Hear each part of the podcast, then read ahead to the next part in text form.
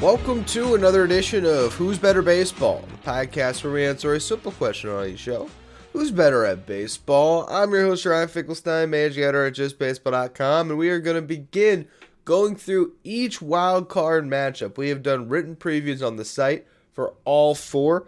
I'm going to have four videos today breaking down what's about to take place in these three game series. We begin with the first series that will launch, which is the Texas Rangers versus the Tampa Bay Rays. And as many of you might be watching or listening to it, the series probably already started. And that's the fickle thing about the wild card round is it can be over in an instant.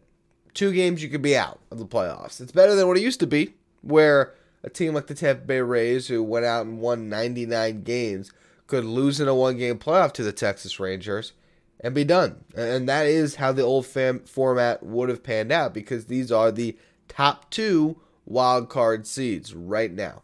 Although, if there was a third wild card seed to play for, who knows if uh, a team like the Blue Jays were pushed a little harder for it. It does not matter. Let's look at this matchup. Who is going to win? Well, Elijah Evans wrote an article at justbaseball.com about this series, and one of the things he broke down is the season series. The Texas Rangers won the season series four games to two, but if you look at the breakdown, it was a split in the sense that the first series, the Rays won two games to one, and then the second series, which was t- which took place in Texas, the Rangers swept. So in Tampa, the Rays won that series. I don't think there's much that can be taken from that season series. Not enough games, and ultimately it was essentially a split in the sense that each of the team found teams found a way to get a series victory.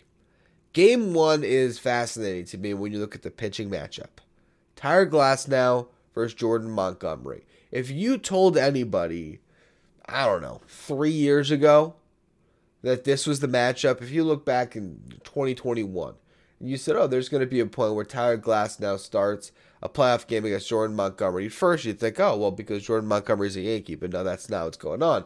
Jordan Montgomery went from Yankees to Cardinals over to the Rangers. But even the beginning of this season, maybe, if you talked about a pitching matchup between these two, everyone would say, oh, Tyler Glasnow, this stuff is nasty.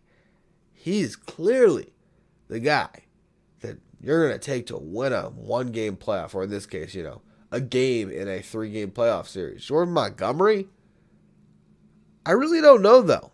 Okay, you look at the season stats and they're close enough. Tyler Glasnow made 21 starts, pitched to a 3.53 ERA, 1.08 WHIP. Jordan Montgomery 3.20 ERA and 32 starts. He was a little more available. But you look at the last couple of starts, as Elijah points out here. The past seven starts, Tyler Glasnow has pitched to a 4.12 ERA. He took a loss in three of those starts.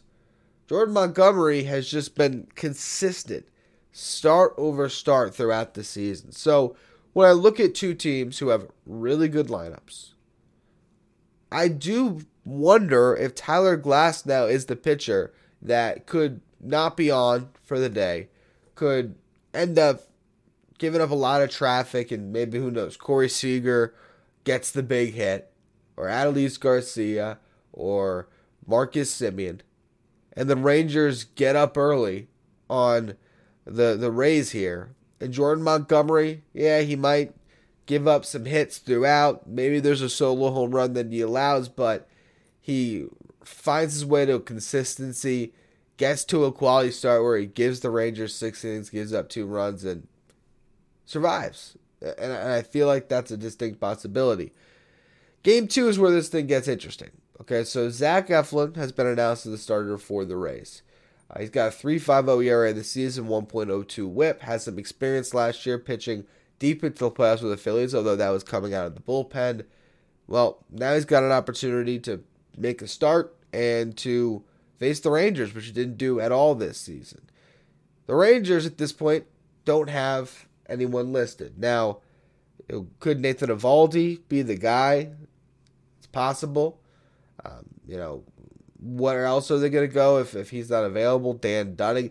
That's the thing for me that drops off is the Rangers don't really have any other starters. Now, okay, you could look at the Rays and say how good are Eflin and, and Civale, but I also look at the bullpen and say, the Rays are going to figure it out in that bullpen. They're, they're, they're going to be able to put together some type of coherent plan to get through, and they have more postseason experience, if not on the roster, because there is some general turnover when it comes to their pitchers in particular. But the manager, uh, Kevin Cash, like they've been at this for a while. This is the Rangers' first rodeo in a while, and you look at their bullpen, and you know they got some arms that you could trust.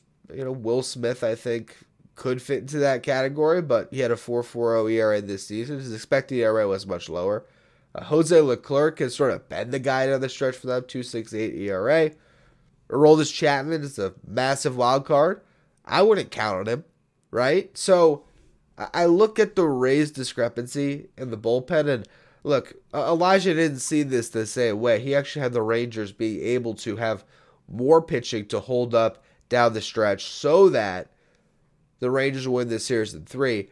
I think it's the other way around. I think the Rays are the team that's going to take this one. I think Jordan Montgomery might take game one, and then over time, the Rays are just going to, you know, do their best to to wear them down.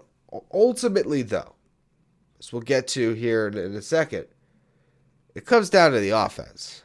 Now, when you look at the lineups, right, the Rays are missing some pieces. There's, of course, the cloud that's hanging over the team with the Wander Franco situation. He might not ever play for them again. Uh, you have Brandon Lowe, who won't be available until maybe later in the playoffs. Jose Siri, Luke Raley, they're trying to work their way back, as Elijah notes in here, but it's not necessarily clear if they're going to be there. You still have, you know, Randy Arozarena, who's you know, a proven commodity when it comes to big time games. Yandy Diaz, Isaac Paredes, you know, Manuel Margot, Harold Ramirez. Like, there's guys around that can make something happen. And they, of course, have the top prospects that have come into the fold Junior Caminero, Curtis Mead, who are trying to help deal with some of those injuries. But the Rangers are a more known commodity in the lineup. I mean, that maybe that's why Elijah picked them. Because, look, I think if you're looking for a guy that can carry a team through a series, particularly a wild card series, I mean, Corey Seager is that guy. You look back at the 2020 playoffs.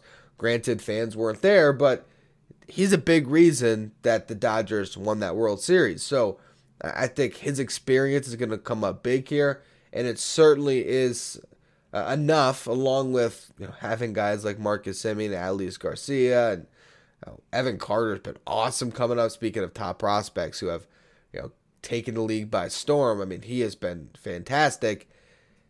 You can see why uh, the Rangers would win this one. I think it does come down to that offense. Ultimately, I think the Rays are the team. If you're trying to now change the question, if we say, all right, it's a three game series, kind of a crapshoot. Who knows who wins it? Which of these two teams has the best chance to make a deep run? I think at that stage, I probably lean Rays because I just feel like they're a franchise that will find a way with their pitching a little bit better. Um, with that said, I, I, think both of these teams are, are going to be carried on the back uh, of their offenses. And with that, hot bats can carry you and you know generally don't win championships, but they could get you through a couple of rounds and I think that is a distinct possibility of happening for either of these teams. Ultimately, I think the Rays are better. I think the, the Rangers sort of faltered down the stretch. They had a little bit of a collapse. Uh, I mean, look, they, they actually it is weird because they they had the division all season.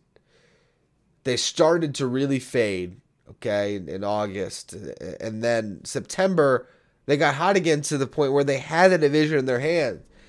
And they lost three or four to the Mariners to close out their season. And I'll tell you what, from personal experience, you see the Mets flags, the Mets flags behind me.